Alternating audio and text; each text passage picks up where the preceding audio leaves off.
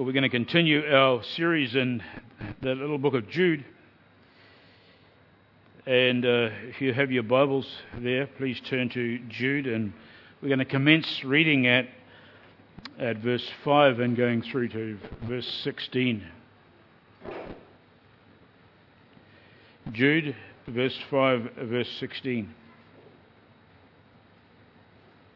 Now I desire to remind you though you know all things once for all, that the Lord, after saving a people out of the land of Egypt, subsequently destroyed those who did not believe.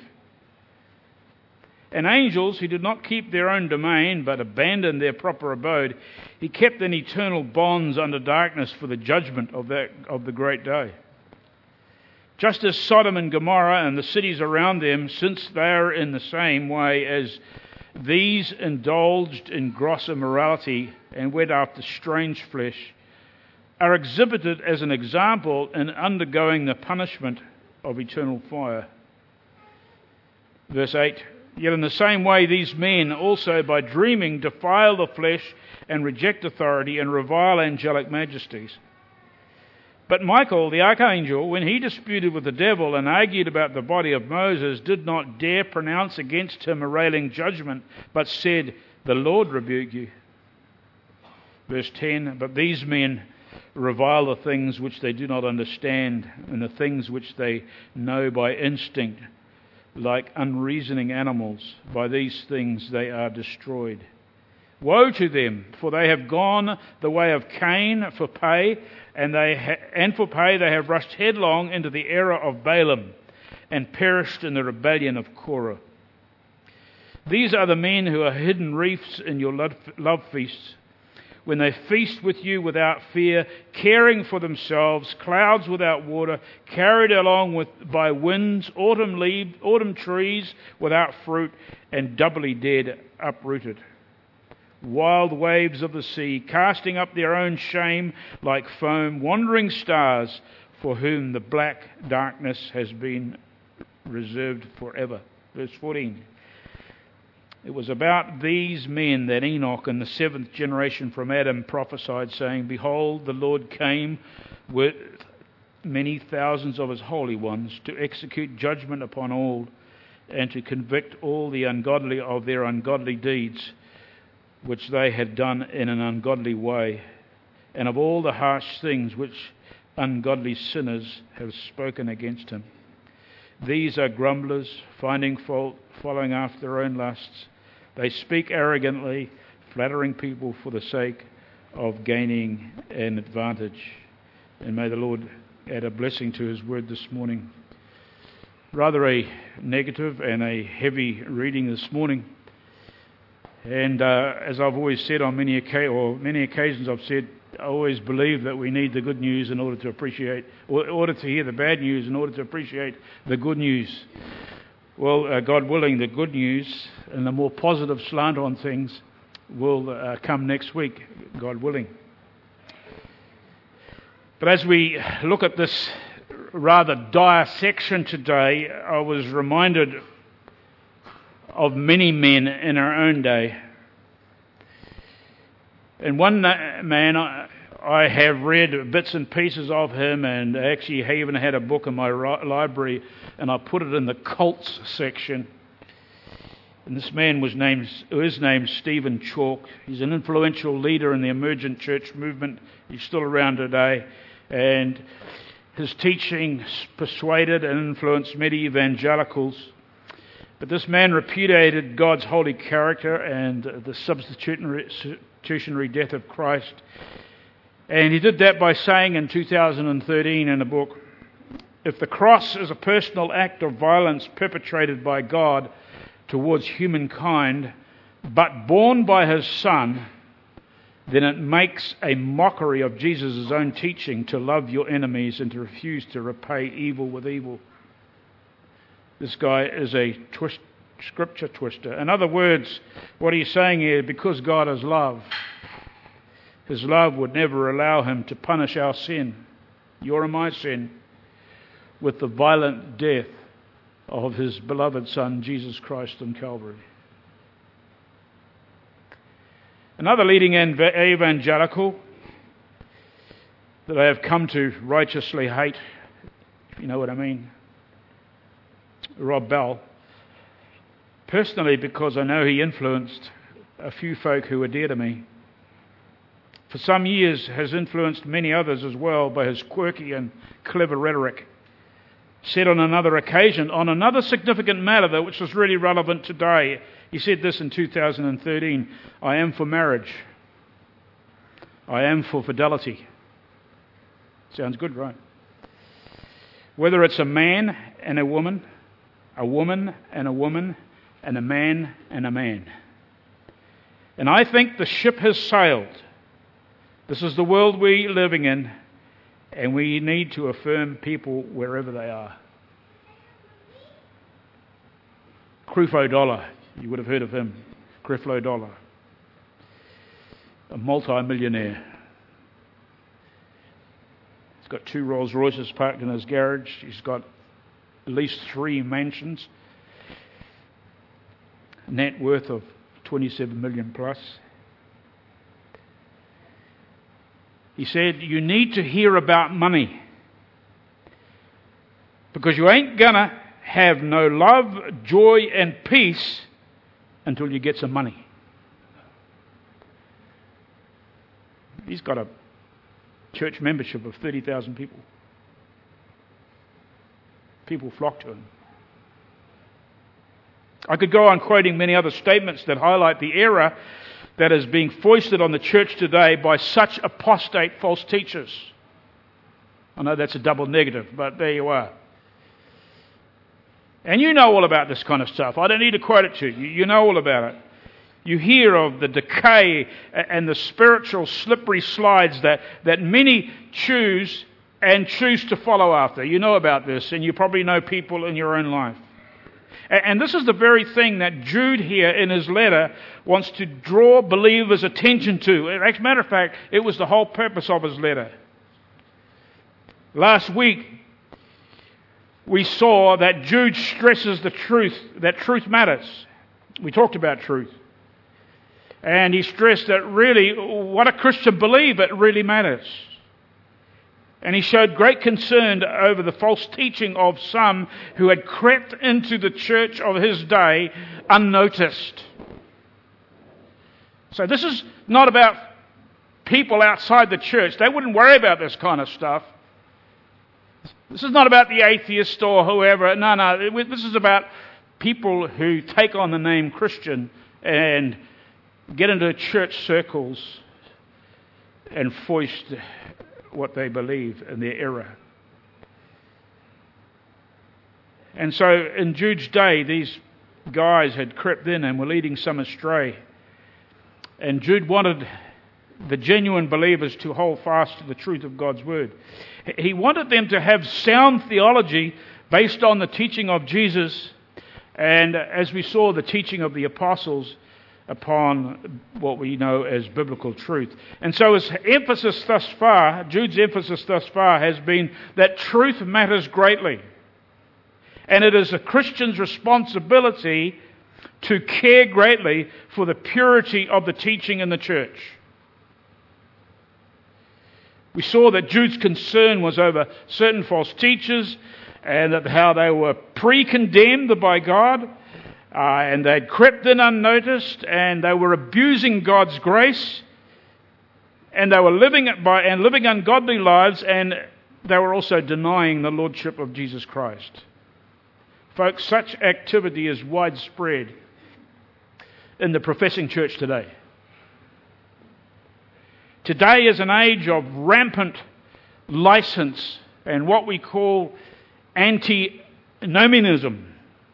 That's just a word that describes people who want God without rules, who want God without responsibility, and who want God without obligation. They want to enjoy God's saving grace without the cost of discipleship. They want spirituality without the constraint of any commitment whatsoever. That sort of thing is rampant in the church today.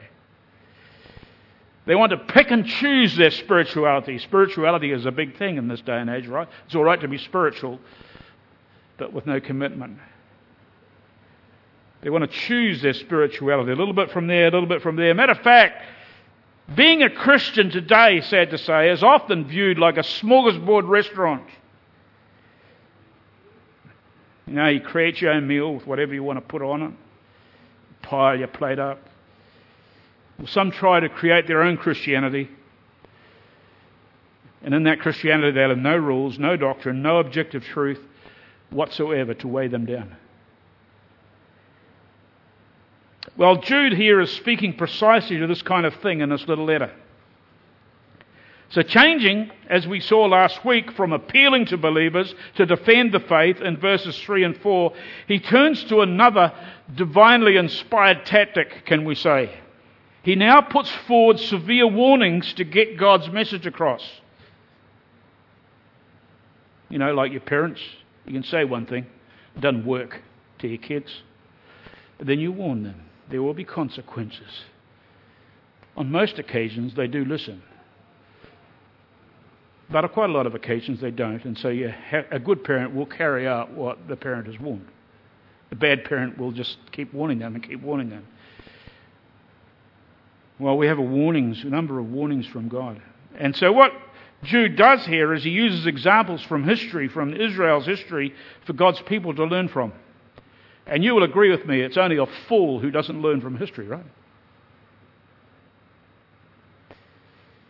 Well, Jude understands the lessons learned from history as cited in the verses that we have read this morning. He draws lessons from history showing how, how God viewed and judged those who taught false doctrine and those who followed them. And so there are three things that I want you to see that Jude teaches us today. The first one is God will deal with the ungodly even if they are spiritually sincere or not. We see this in verses 5 to 10. A lot of sincere people out there, you know. A lot of sincere people in the church. Maybe you're very sincere in what you believe. But you know what? You can be sincerely wrong in what you believe. It may not stack up with the objective truth of God's word. And no matter how sincere you are, if you believe in what is wrong and what is error, is you're in a dangerous position. And so, what Jude does in this, in this section is he gives three negative examples of sin and God's respective punishment, and then a positive example of godliness and humility. We see that in Michael the archangel. But in using these, these examples, what Jude wants to make clear to believers is that God's grace leads to faith, humility, and holiness. I want you to remember that. That's, that, that is the kind of the, the big picture for believers. God's grace leads to faith, humility, and holiness. In other words, Jude is saying the person who would genuinely experience God's saving grace, and I hope you all have here this morning, and if you haven't, you need to deal and get down before God and pray that for salvation by His grace. Okay? You need to do that. You need to be serious with the Lord because He is serious with you. And so, what Jude is saying is the person who genuinely experienced God's saving grace will demonstrate that in their lives by godly living and a humble attitude. And we see something of that in Michael the Archangel in our text. You see, Jude at the outset of verse 5 reminds them of things they already knew. He tells them, I know I am preaching to the converted. I'm paraphrasing it here. I know I'm preaching to the converted. You're not ignorant of these things. You've heard them before. You've read them before. But be reminded, be reminded, remember the past.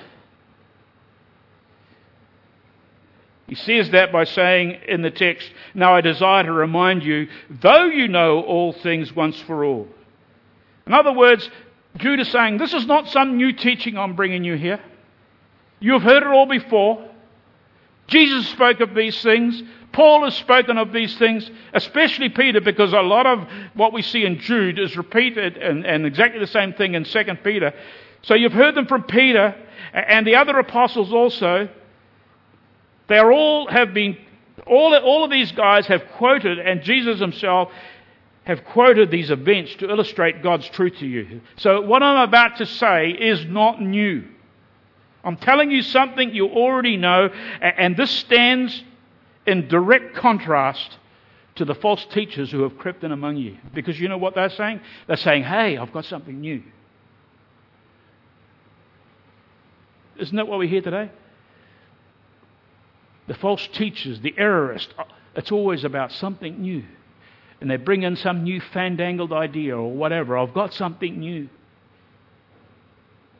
Well, Jude says, I've got something old to tell you, not something new. I want to tell you the old, old story, which ultimately and culminates in the truth once handed down for the saints, which we saw last week. So he reminds them of their history and accounts in their history where the unchanging God intervened in the affairs of men because of their wickedness. God does that, you know. God does that. Even personally, we need to be very careful as we walk before God. Because God can intervene. He can say, enough is enough and deal with us in a disciplinary manner, whatever that may be. He did that to some of the believers in Corinthian assembly, remember? He killed them. He did it in this day, in history. And so, with that, Jude proceeds to give three Old Testament examples of God's judgment against sin. And so, Jude does this as a warning. It's against those who falsely profess the faith. It's against those who, who change the content of the gospel. It's against those who reject apostolic truth. It's against those who use the grace of God as an excuse for moral living. This is what he does here. And the first example is centered on God's saving a people, Israel, out of Egypt. And you all here know of the great story of the Exodus. The world, even in general, will have some idea. They've seen movies of the Exodus where Moses leads out God's people. And so, this vivid illustration of redemption and how the unchanging God loved his people and led them through the wilderness by his mighty hand, by his power. But this whole story about the Exodus was also a stern reminder of God's judgment. Now, when we think of the judgment during the Exodus, we can think of the poor old Egyptians. They got sorely smacked around, right? They sure did. But this judgment is not only here about the Egyptians who held Israel in bondage, but also on those Israelites who faithlessly turned away from God. So, what was their sin? Their sin was unbelief. It was because of unbelief they died. It was because of their unbelief that God killed them in the wilderness before they reached the promised land. Though these people, can we say, tasted the goodness of God, and they did, they tasted the goodness of God. Uh, they sheltered under the blood when the blood was put on the doorpost, and, and they led them out. So they tasted the goodness of God. But when times got tough, they turned away in unbelief. We have lots of illustrations of that in the scriptures. This was the reason he destroyed theirs, those who did not believe.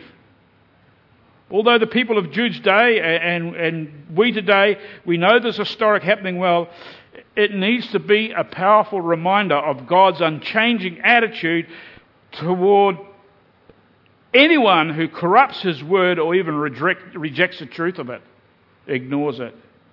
Then the second example Jude points is to is that of his, the fallen angels in verse 6. Now, these angels are not specifically identified, but look at how they are described. We see there that they did not keep their own domain and they abandoned their proper abode. You see that? I believe that these angels most likely are the same as the ones mentioned in Genesis 6, which Peter also speaks of in 2 Peter 2 4. I'm not going to be dogmatic on that, but that's my personal opinion. Whatever they are, they are angels who did not keep their own domain and they abandoned their proper abode. They were the bad dudes. They were evil angels, sinful angels. And whoever these wicked angels were, what they did, they sought a position and a place outside of what God had given them. They weren't satisfied. They rebelled against authority and they promoted themselves to a place where it was never ever designed for them. So, what was their sin? Pride and arrogance. Many in Israel, their sin was unbelief. And here we have these wicked angels. Their sin was pride and arrogance. And so, just as Satan sought to be exalted to a position designed for him, these angels followed him. They did the same. Therefore, they, what is their result? They are bound by God for eternal judgment. Then Jude mentions the third negative example of Sodom and Gomorrah. We see this in verse 7. Now, these cities are known by God and, and men and uh, for their immoral and sexual perversity. You remember Sodom and Gomorrah? That was the uh, Sodom was a place that Lot chose, right? And uh, and because of that, there were consequences for his family and his wife. Dire consequences. And so the heinous sin of Sodom and Gomorrah was actually so abhorred by God, he rained fire and brimstone down from heaven. And you'll remember that story. And Jude says this was a picture of God's judgment upon all those who live immoral lives. So, what was their sin? So, we had unbelief, we have pride and arrogance. What was their sin? Immorality, sexual immorality in particular. And so please note that Jude has given us three examples from the Old Testament of sin that has drawn God's judgment one of unbelief, one of pride, and one of immorality. And then he says in verse 8, in the same way, it's a good transition there. In the same way, it's a transition that we know that he's speaking of what he said before, and now he's about to explain. In the same way, as these Old Testament examples, yet in the same manner, these men also, by dreaming, defile the flesh and reject authority and revile revile angelic majesties. You see, when he says these men, he's obviously speaking of the error, the false teachers that had crept in unnoticed into the assembly. And we can actually infer that anyone who teaches error and is, is a false teacher amongst God's people, we can put them in that lot as well. One of the other things that they were noted for is that they put confidence in their puny dreams and visions rather than in the Word of God. They refused to accept and believe the all sufficient Word. But look at what Jude says. Jude says, look at what happens as a result of what they teach. Look at what they do. They defile the flesh. That is, their teaching leads to or promotes immorality. Just like those immoral people in Sodom and Gomorrah. Secondly, they reject authority, just like the fallen angels reject the authority of God and left the place that God designated for them, so they were judged. And what else? They revile angelic majesties, the good ones or the bad ones. They revile them. In other words, these guys speak flippantly and casually about unseen powers they know little about. They know little about. I was asked recently if I was experienced in the deliverance ministry of demonic powers. My answer very quickly was no, I'm not. But I know there is someone who can if He wills, and that's the Lord. So I leave that to the Lord. But I can pray. I can pray. After all, that's what Jesus told his disciples on such an occasion in Mark 8, right? In other words, how dare I delve into areas that are beyond my role? My sphere, if you want to put it that way. Well, these false prophets had, had no qualms about delving and they, into such areas, and they, and they used it to give themselves more status with their congregations.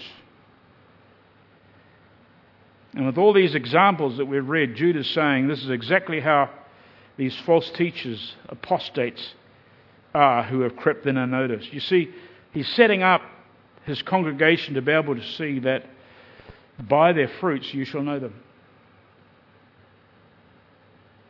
How true that is, folks. We have people today who, under the facade of being servants of God, have proven to be nothing other than unbelievers, prideful, and immoral. You can start ticking them off if you do a little bit of research. Unbelievers seen in turning away from the faith once handed down to the saints. I've already cited a few right at the beginning of the message. Immoral, often seen in the promiscuous relationship. How many times have we seen church leaders and people in the church walk away from the faith, and right in the middle of all that has been a promiscuous, immoral relationship? It happens over and over and over again. And prideful because of their delving into the unknown, where they consider their dreams and visions more important than the Word of God. And many of these false teachers, I might say, are seen by their multi million dollar and positions and their self appointed positions. And then in Jude 9, or verse 9, what Jude does there is he contrasts the unbelieving, immoral, and prideful actions with Michael the archangel. Michael the archangel. Listen to what he says about the false prophets, and then listen to what he says about Michael. He says, Michael the archangel, when he disputed with the devil, argued about the body of Moses, did not dare pronounce against him a railing judgment, but said, The Lord rebuke you. Got that? He did not dare. Michael the archangel.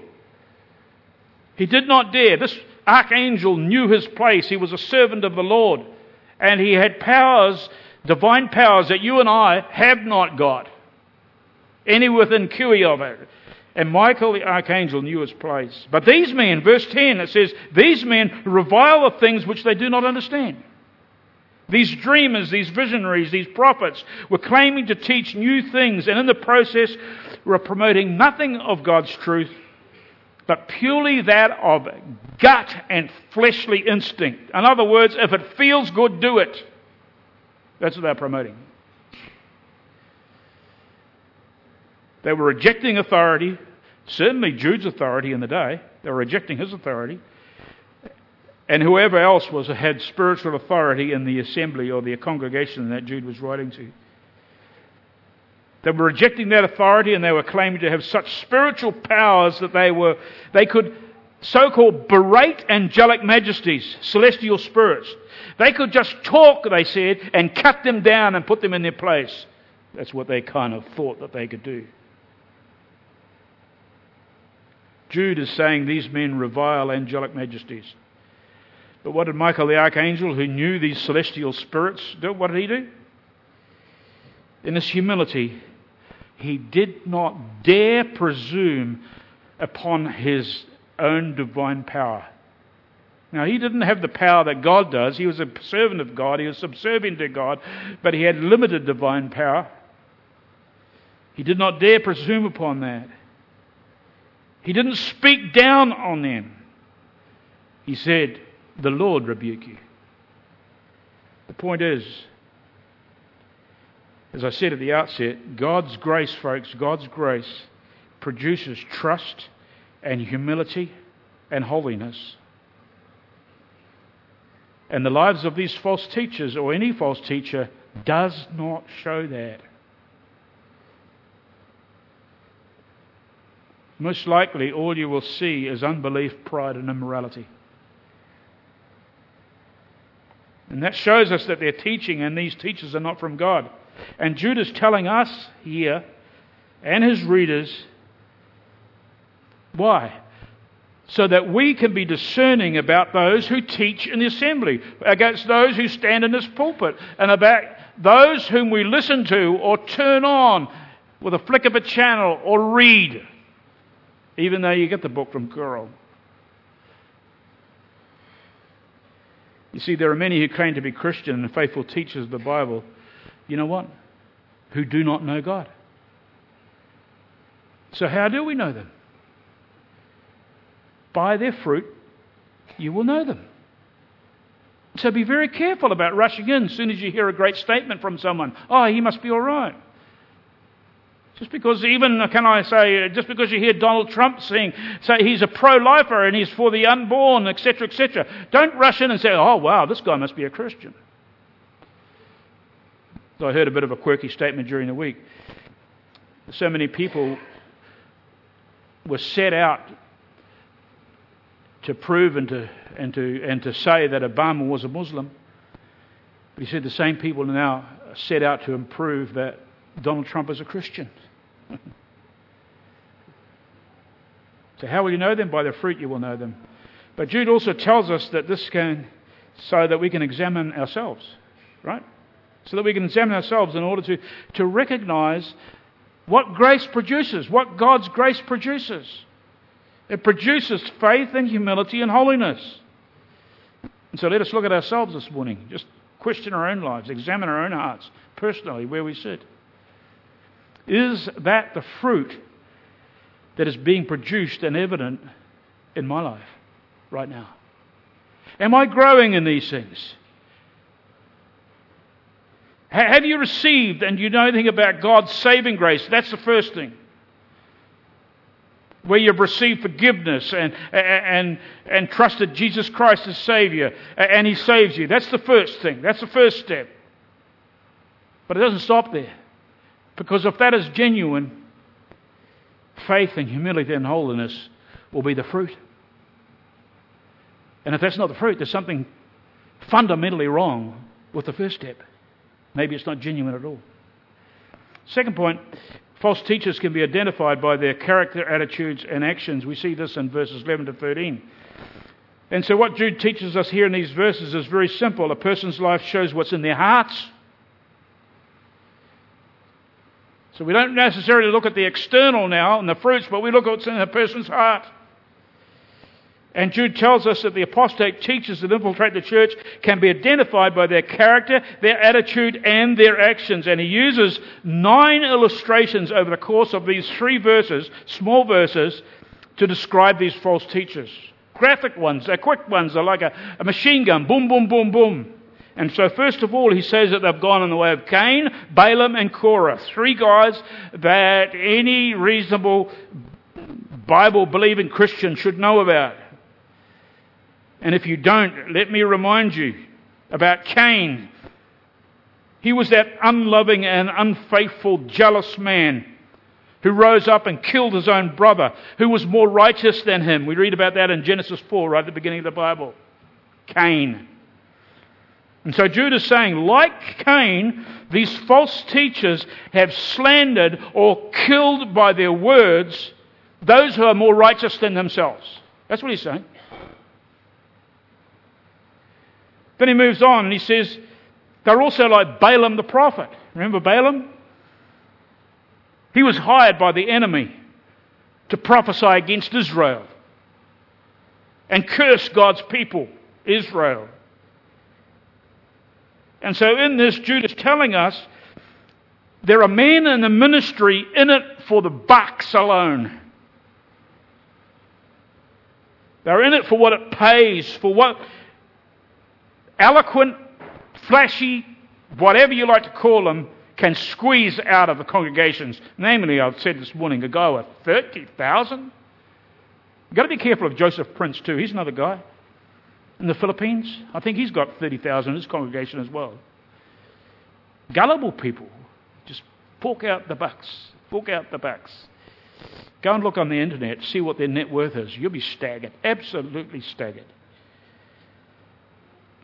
These guys will preach feel good messages. They'll preach ear tickling messages. They'll teach about health, wealth, and prosperity as long as the dollars keep rolling in and filling their pockets. Of course, this is always a good way to discern the true from the false, right? So be wary of people, especially celebrity preachers, who ask for money in the name of the gospel. Because they're probably hucksters and charlatans in it so they can fill their pockets. And thirdly, another infamous prophet is named Korah. You remember him, Numbers chapter 16. Korah is the guy who rebelled against Moses and Aaron's authority. and there was 250 others who kind of went with him. You know, these guys always never go alone. They always are out to get a following. They're always out to get a following. And Korah was one, and he got a following of 250 others inside the camp of Israel. They tasted the goodness of God, and they rebelled against Moses' authority. And you know what? God judged them by burying him and his family alive in an open mass grave, and he sent fire down from heaven and consumed the 250. Don't mess with God. He's for real. Then Jude leaves off giving examples of, and then he explodes into these, what I call six graphic metaphors. We see this in verses 12 to 13. Uh, just to make sure we understand how fake these dudes really are.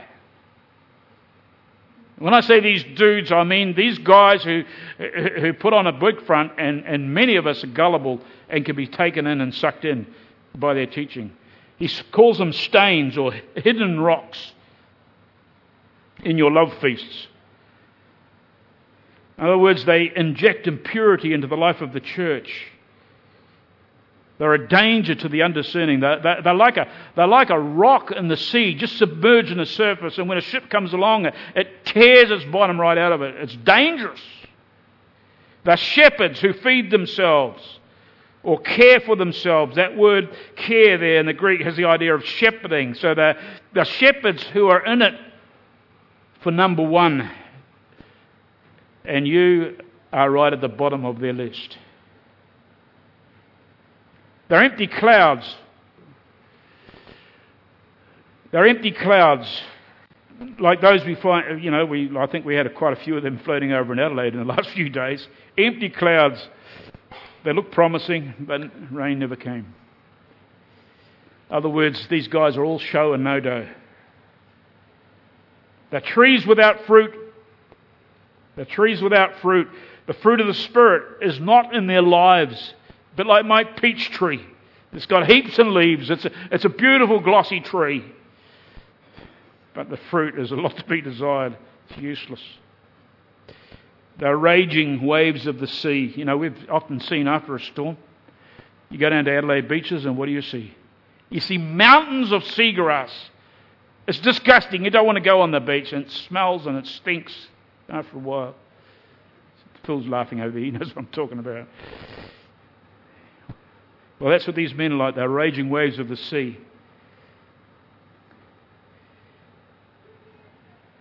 They spit out the dirt and the filth and the rubbish of sinful mankind and they gleefully expose it to the light and they make fun and glory in the shame of it. And then they're wandering stars. The idea is a shooting star. We've all seen shooting stars, right? A shooting star is one that, oh, wow, look at that. It's a blaze of glory. It may even have a tail or whatever. And then it's gone into oblivion and blackness. That's what these guys are like. And so the whole point of these graphic images is to show that the life lived always corresponds to the nature of the heart. In other words, as a man thinketh, so is he. Well, Jude is just saying here a life shows the heart of any person. And that's the same case with any false prophet. And finally, and third point, God reserves dreadful judgment for all the ungodly in verses 14 and 16. In other words, he says that there is judgment to come. God's judgment of sinners is almost an embarrassing subject to be spoken of in churches today, dare I say. That wasn't the case once upon a time, but it is more and more nowadays. Even in churches today, and I say even some evangelical churches, it's deemed insensitive and unloving to speak of the realities of such things. Yet the scriptures are very clear, as it states here, the most dire punishment is reserved for those who are ungodly. And by ungodly, it means those who do not personally know God by God's grace through faith. That's what it speaks about, ungodly, as sincere as that person may or may not be. And so he's telling us about the certainty of the Lord's judgment upon the false prophet and the ungodly and all those who follow them. So let us make no mistake, folks, divine punishment is reserved for the ungodly. It is. This was prophesied by Enoch. It was prophesied by Enoch. Now, this Enoch here is taken from the first Enoch. It's a book, it's an actual book. It's a, it's a non canonical book. It's not part of our scriptures, not part of the inspired word, uh, but it was very um, well known amongst the first century Jews. They were very familiar with it. It was basically a record of the history of Israel that was passed down orally, and in that first century it was compiled into a book, and they called it First Enoch, as there were other pseudographical books written in that time. The Catholic Bible will have these as part of the canon, some of them, but we don't, we don't believe that they are part of the, of the canon. And so Jude quotes from the source, and that's okay. Paul quoted from a, a source that was outside the canon too in his writings.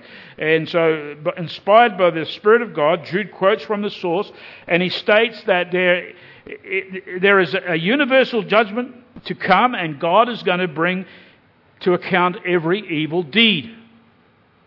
Every evil deed. And so, how does he characterize these false teachers? Well, you will see at the beginning of verse 16. What does it say? They are grumblers, fault finders, following, following after their own lusts. They, uh, they speak arrogantly, flattering people for the sake of gaining an advantage. But God is going to judge them, he says. Isn't it interesting that the very thing that Jude says is what the false teachers deny? that God is going to judge all the ungodly. Christian universalism teaches, which is very prevalent in the Christian church, Christian universalism teaches that an eternal hell does not exist. Already quoted Rob Bell. He said in his book Love Wins in 2011, he says that there will be no such thing as an eternal hell for the ungodly. All will be saved. And Jude is saying, Oh no, that is false. God will judge the ungodly and he will set things aright. I know who I'm going to trust.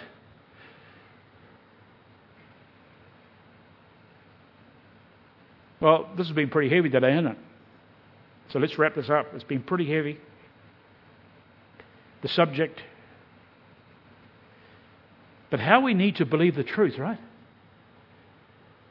How we need to believe the truth. Pete was speaking about subjectivity versus objectivity. The objective truth is that one day we will stand before Jesus Christ. That's the objective truth. And He is beautiful. He is wonderful.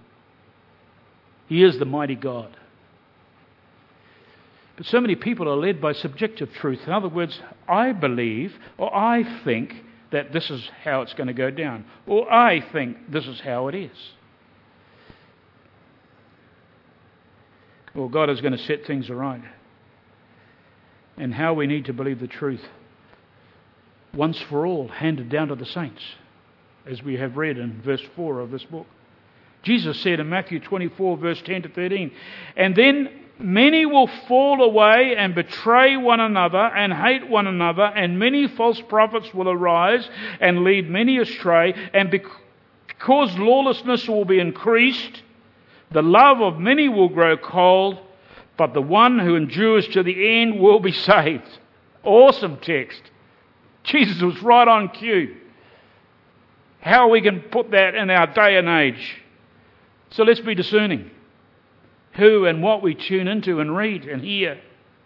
And remember, God's saving grace always produces faith, humility, and holiness. Do you have the faith? right at the outset? Are you growing in your humility? And what about your practical holiness? Are you knowing what to put on and put off? After all, the true test of genuine faith is it's not how we we start that counts, it's how we finish, right? May God add a blessing to His word this morning. Shall we pray? Father in heaven, we thank you for the serious, almost numbing message from your word this morning about judgment and sin and how we can be sucked in by it and taken in by. But Lord, help us understand that your truth matters. And we thank you that you have preserved your word, your truth, right down to this very age and day and age, and for us to read. We have it in our own language. So, Lord, give us a greater love for your truth. Wean us off from listening to men alone who may be wrong or may be right. Help us to discern what is right and wrong according to your word. And Father, we pray that your kingdom will come on earth as it is in heaven.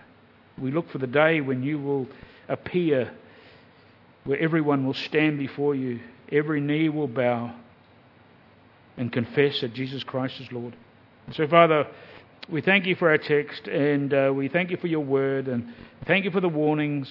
And we thank you that we can be uh, caught up in your marvelous grace and help us to grow in humility and holiness. Lord, help our unbelief. And so, Father, we give thanks in the name of our Lord Jesus. Amen.